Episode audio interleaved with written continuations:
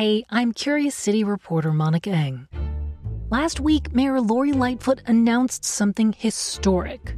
We are establishing a lead service line replacement program. Today, our city's legacy lead service lines affect nearly 400,000, primarily single family and two flat homes. Yep, a plan to start removing the city's toxic lead service lines. These are the pipes that connect our faucets to the water main in the street. You may have heard me mention these figures once or twice before, but there's a good reason. According to city officials, about 80% of Chicago homes are hooked up to these lead pipes, which makes Chicago the city with the highest counted inventory of lead pipes in the country. This is a huge problem because even at low doses, lead can hurt kids' brains, causing issues with attention, IQ, and violence. It can also cause heart disease in adults. And Curious City listeners wanted to know how the heck this happened and why we still have more lead water lines than anyone else. I answered this two years ago, and with recent news, I figured it was a good time to go back to it for some context, but also to tell you what the mayor's plan might mean for you. To start, I had to go back to the mid 1800s. When Chicago was doing what most American cities were doing, using a lot of this wonder material called lead. When we built our cities, we put it into everything. That's Columbia University public health professor David Rosner. We put it into our walls, we put it into our plumbing, we put it into our fixtures, we put it into our sewage systems. Rosner wrote a book called Lead Wars. He says plumbers loved lead pipes because they were durable and easy to bend. Plus, only licensed plumbers could install them. And at the time, people didn't think lead was that bad for you. By the early part of the 20th century, things changed. Scientists published articles about the health risks from lead. Here's lead researcher Richard Rabin. There were just too many voices out there among the public health people saying this is a bad idea. And there were a number of uh, catastrophes of, of towns and cities where a lot of people were lead poisoned. So by the 1950s, lots of big cities like Milwaukee, Detroit, Boston, and Philadelphia stopped installing lead water pipes. And by 1960, even New York stopped using them. But not Chicago. In fact, for the next 26 years, the city would require every Chicago home to be hooked up to the water main with a service line made out of 100% lead. How come?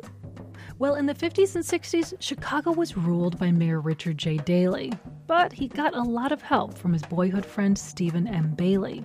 Bailey was head of the Chicago Plumbers Union, but maybe more important, he also was the vice president of the Chicago Federation of Labor. There, he had a lot of influence over about a half a million loyal Democratic voters, essential to Daley's machine. Mayor Daley never forgot his boyhood friend, and his boyhood friend never forgot him when it came to the elections. This is retired Chicago journalist John McHugh, who wrote a history of the Chicago Plumbers Union. They probably were the most powerful union in Chicago, despite the fact they may have been one of the smallest. This power showed itself in guaranteed pay rates for trade union workers and labor contracts with the city famously sealed with a handshake. The mayor celebrated his bond with labor in this 1972 speech we can safely say that the Democratic Party and the representatives of labor had their great honeymoon years ago, were married, and there was always a great associationship on the objectives of both organizations. As long as I've been mayor of the great city of Chicago, the labor forces in this city have helped me tremendously have helped the city tremendously. And the plumbers union also got some help. Under Daley, the building code required those lead lines, lines only a licensed plumber could install. And that lasted an astonishingly long time. Here's Virginia Tech lead researcher Marc Edwards. Most municipalities stopped using lead service lines in the 1940s or 50s, but Chicago was an anomaly in that they kept installing 100% lead service lines up through the lead ban in 1986. This longevity is a testament to the clout of the Plumbers Union. which held on to its power for decades after Mayor Richard J. Daley died. In fact, in the mid 80s, Mayor Harold Washington tried to ban lead pipes in favor of plastic pipes, but the Plumbers Union and their allies stopped him.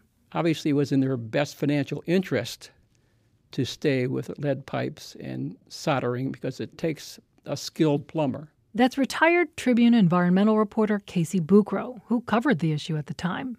But he notes that not even Chicago's Plumbers Union, who wouldn't talk to me for this story, could stop a federal ban on lead pipes that passed later in 1986. By that time, though, the damage was done. Chicago had amassed hundreds of thousands of lead lines under mayors Richard J. Daley, Michael Bilandic, Jane Byrne, and Harold Washington. But their successor, Richard M. Daley, wasn't much better. In 1994, Consumer Reports magazine called Chicago's water the most lead contaminated of all the cities it tested. Daley's water department brushed it off, saying it passed the tests required by the federal lead and copper rule. But the Environmental Protection Agency and scientists like Marc Edwards agree that rule misses the real lead content in Chicago's water. Meeting the very weak lead and copper rule, it should not comfort anybody. But it did comfort a long line of Chicago mayors who used these weak standards to keep ignoring the problem. That is, until now. It is way past time for us as a city to address this issue, which is why we are taking these necessary first steps today. That's Mayor Lori Lightfoot, and the first part of her plan to address the lead problem has three parts. First, to give low income residents with high lead the chance to apply for free pipe replacements. Second, next year the city will waive some permit fees for people who want to pay to replace their lines. And third, the city will try a one block pilot program to finally do what health advocates have been pushing for for years. That's replace the lead lines at the same time the city's digging up the streets to put in new water mains. This is expected to give the city a better idea of how much the multi decade process is going to cost. Right now, they're thinking around 8.5 billion with a B dollars. So, what can you do while you wait for the plan to kick in? One, get a filter certified to reduce lead. We have a link to a list of them at wbez.org slash curious city. Two, call 311 to get a free test kit. Three, the city says to flush your water for five minutes before consuming even a drop every morning. If you're worried about wasting water, use those five minutes to wash the dishes or take a shower. The mayor has admitted that most of the money for this program, well, it still doesn't exist. But at least she's willing to start, which no other Chicago mayor has ever done. It felt great. It felt great to see that, and, you know, God bless the mayor for that, you know, for having the courage to do that. That's retired water expert for the U.S. Environmental Protection Agency, Miguel del Toro.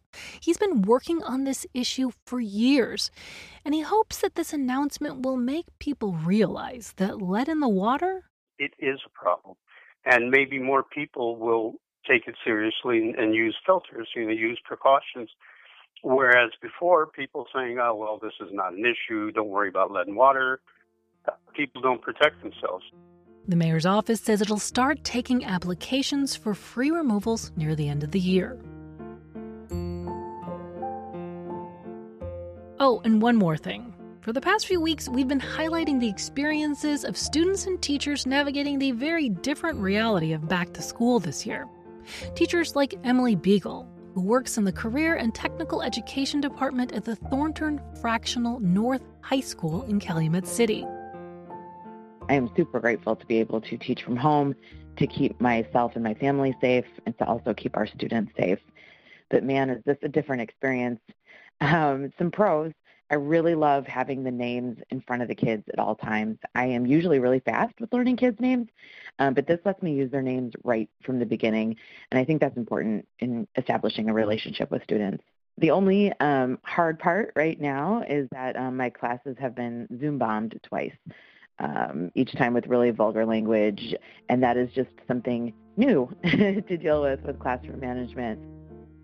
I will just continue to try new strategies and um, use new tactics uh, to protect the learning space until um, these jokers get bored and really just stop trying to disrupt learning for the kids that want to be there.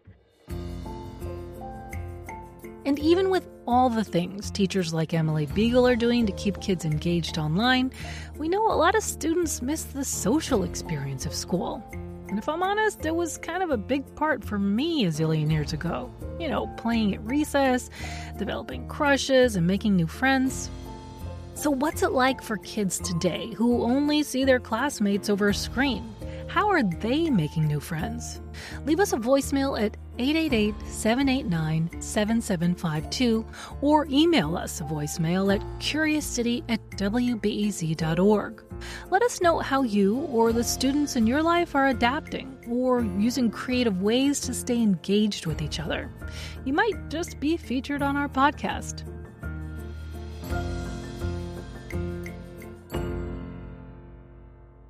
Curious City is supported by the Conant Family Foundation. I'm Monica Eng.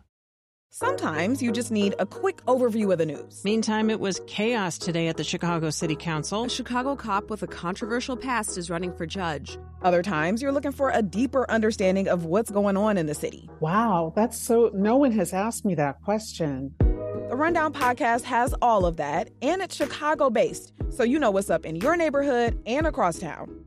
Listen to The Rundown wherever you get your podcasts or at wbez.org slash rundown.